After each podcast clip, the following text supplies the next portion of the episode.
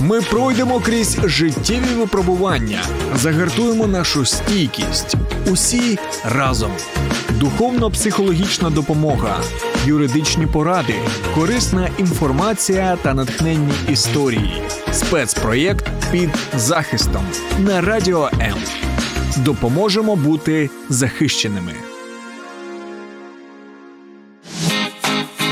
Юлю, у мене до вас питання. Яке? Мовне, мовне питання. Культурна бесіда, ЗНО чи спілкування в чаті все одно постане мовне питання. Слухай тлумачні ефіри на радіо М і говори українською легко.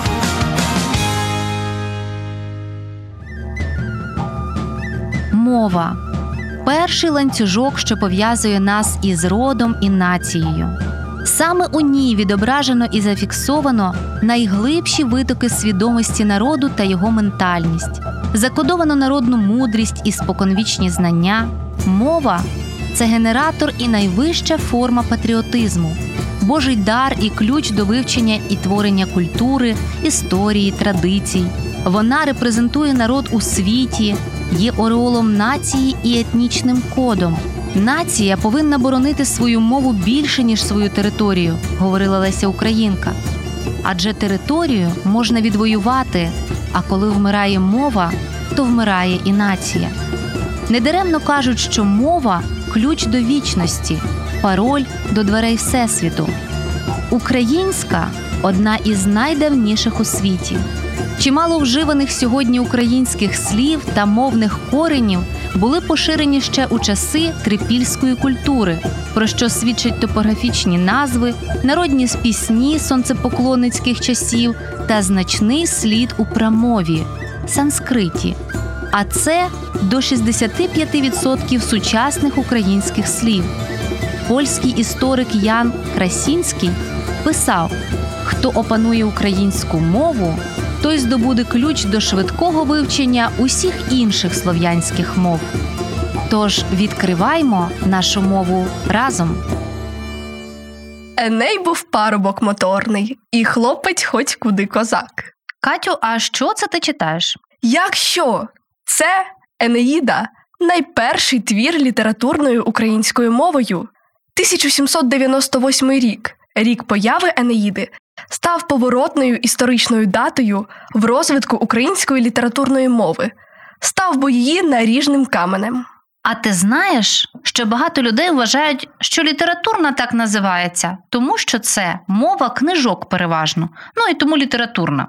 Хоча насправді літературна подекуди така багата на розмовні форми, і навіть, здавалося б, ненормативну лексику. За дослідженням Київського міжнародного інституту соціології від 2012 року від 11 до 18% усього населення України спілкуються з суржиком. До речі, чи знаєш ти, що 11-томний академічний тлумачний словник дає суржику визначення як суміш зерна, пшениці, жита або просто нечиста мова? Чому ж так? Як бачиш, для всіх варіацій ключовим є визначення суміші, зокрема зі зниженням якості її складових, тобто внаслідок змішання української та російської мов і утворився суржик. Згадаємо, наприклад, Валуївський циркуляр 1863 року або Емський указ 1876. Тільки уяви, яке щастя, що мова таки вижила. Адже цей емський указ забороняв українську в усіх видах друку, в театрі, в школах, держустановах і навіть у народних піснях. Саме тому знак протесту, і щоб наші народні пісні таки звучали зі сцени і в побуті, наш легендарний композитор і громадський діяч Микола Лисенко переклав українські народні пісні французькою. Уявляєш? Саме тому це викликало посмішку у слухачів, адже мелодії добре знайомі, і всі розуміли, яка насправді пісня звучить. Вау! Після таких історій охоплює невимовна гордість за своє коріння, і хочеться ще більше дізнатися про таких відчайдушних борців за нашу свободу, мову і культуру. Нам би не завадило пам'ятати, що немає в нас аж такої спорідненості з російською мовою. Насправді, за лексичним запасом найбільш близькою до української мови є білоруська, це 84% спільної лексики. Далі йдуть польська і сербська 70 і 68% відповідно, і лише потім російська 62%. До речі, якщо порівнювати фонетику і граматику, то українська має від 22 до 29 спільних рис з білоруською, чеською, словацькою і польською. Тому для нашої мови менш травматичним ставало злиття саме з ними. До речі, саме так і утворився галицький діалект. Українці-галичани проживали по сусідству з поляками і постійно чули польську мову, яка офіційно і переважала в містах і містечках. Також було багато польсько-українських шлюбів, тому галицький діалект має багато спільного з польською. О, діалекти це особлива скарбничка для філологів. Тут невичерпна кількість унікальних смачненьких слів, зокрема для художнього та розмовного мовлення. Адже діалекти це різновид мови, говірка певної місцевості, а значить і своєрідні слова та синоніми, які говорять про твоє територіальне походження. Знаєте, а багато хто вважає, що це суржик, соромиться діалектизмів і намагається говорити вихолощеною, правильною літературною мовою. І шкода, це від нерозуміння. По суті, кожен діалект на території України міг стати літературною мовою, просто не скрізь виріс Котляревський. Адже українську офіційно визнали літературною після видання Енеїди Івана Котляревського. А сама мова не береться ні звідки. У діалекті дуже часто захована історія мови. Тобто, за допомогою фонетичних і лексичних змін у діалекті ми можемо простежити історію розвитку мови. Діалект це наша індивідуальність, мікроідентичність всередині мови. Соромитися його точно не варто. Треба розуміти, що діалект це не вплив сусідньої мови.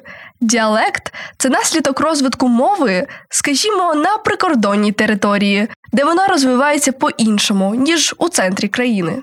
Це тобто, якщо в літературній мові кажуть вродлива, то в західному діалекті файна. Так, і це не є суржиком. Уникати цього не варто, адже в розмові такі слова звучать фактурніше. Нам одразу запам'ятовується людина як персонаж. Звісно, грає роль і де саме послуговується мовою. Ну явно ж не в офіційно-діловому спілкуванні. Також я знаю про діаспорські слова, які сьогодні можна почути лише на Західній Україні, переважно у сільській місцевості і від людей старшого покоління, а також як розмовна українська діаспори за кордоном.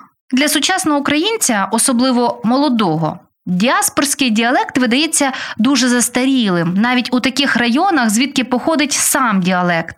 Однак більшість є діалектизмами, які збереглися в діаспорі, але зникли в Україні. Тож це по-своєму цінно. Що ж, на заміну застарілим і звиклим словам з'являються нові, які формують моду і нові стилі мови.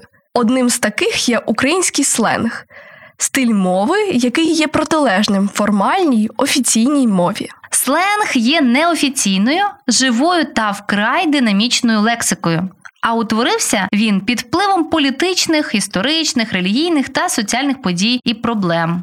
Між іншим, навіть в завданнях ЗНО використовуються сленгові слова. Вперше слово мем було використано у його завданнях 2021 року. Проте є ще один чудовий варіант на повсякденне побутове спілкування спрощена мова. Яка це? запитаєш ти? Це максимально збалансована лексика з літературними словами, сленгом, діалектизмами. Саме такий варіант звучить органічно, адже в кожного власний словниковий набір. І звучання, звісно, не ріже вухо натягнутістю. Секундочку. А я думала, це суржик. Хіба ні? А-а, не варто плутати. Я сказала збалансована лексика з літературними словами, сленгом, діалектизмами, але аж ніяк не російсько-українська мовна мішанина. Чим, власне, і є суржик. За радянської влади носіїв української мови штучно винищували. Українських селян морили голодоморами, міську інтелігенцію, письменників, вчителів масово репресували, українську мову витіснили практично з усіх сфер життя. Її вивчення, на відміну від російської, не давало жодних кар'єрних перспектив. Не знаючи до ладу жодної мови, українці намагалися говорити російською, щоб вивищитися. А на практиці виходив оцей суржик, продукт колоніального панування. Колоніального. Відчуваєш різницю? Так, тепер зрозуміло. Це коли зранку чуєш добре утро, як діла? В автобусі виконуєш просьбу оплатити білетики. Далі виходиш на слідущій остановці, ідеш на метро тудою чи сюдою. І тобі то, звісно, не нравиться. Ось чому кажуть, що суржик засмічує мову. Звісно. Однак суміш мов характерна і для інших країн. Так, у Білорусі це трасянка. В Америці, наприклад, спенгліш, суміш іспанської та англійської. Американсько-українська мішанина закрийте віндоу, а то чилдренята заіліють. Є мова літературна. Ми нею пишемо, читаємо і спілкуємося, наприклад, на навчанні. А є мова жива. І в жодній країні світу більшість людей чистою рафінованою професорською мовою не говорять. Усюди є домішки з інших мов, помилки та неграмотність. Так, я ось що думаю. З одного боку, можна намагатися зменшити ці засмічення, з іншого вивчити, зрозуміти, з чого складається цей суржик, послухати бабусь, говірки яких складаються з різних різних мов, і використовувати його з гумором. Бо як не як, а український суржик унікальний. О, слухайте, а слово що? Це елемент суржику чи діалекту? Українці ж його обожнюють. Щира правда, маленьке слово що, а несе на собі цілий світ і запитання, і з'єднання, і море емоцій. Запитання, бо виконує роль питального і відносного займенника, з'єднання, бо зв'язує слова в реченні, роль сполучника. Наші ж емоції без частки що якось і не передаси, та ще й серед мовознавців і досі не панує дух згоди стосовно походження що. На гадку спадає приказка Мала штучка червінчик, а ціна велика. У сучасній українській літературній мові слово що закріплено саме в такій формі. Його фонетичний варіант що варто розглядати як елемент загальнонаціональної розмовної мови. Це наддіалектна форма, оскільки властива багатьом мовним середовищам і не обмежена конкретним діалектом. Деякі мовознавці навіть висували ідею розглянути що як усний варіант літературної форми. Проте така думка не здобула підтримки. У жодному разі не можна розглядати що як елемент так званого суржику, оскільки це слово з'явилося ще тоді, коли суржик і мови не було. Прийнято. Але ж і цікавезно це розплутувати мовні клубочки. То я забіжу до вас завтра. Залюбки, побачимося.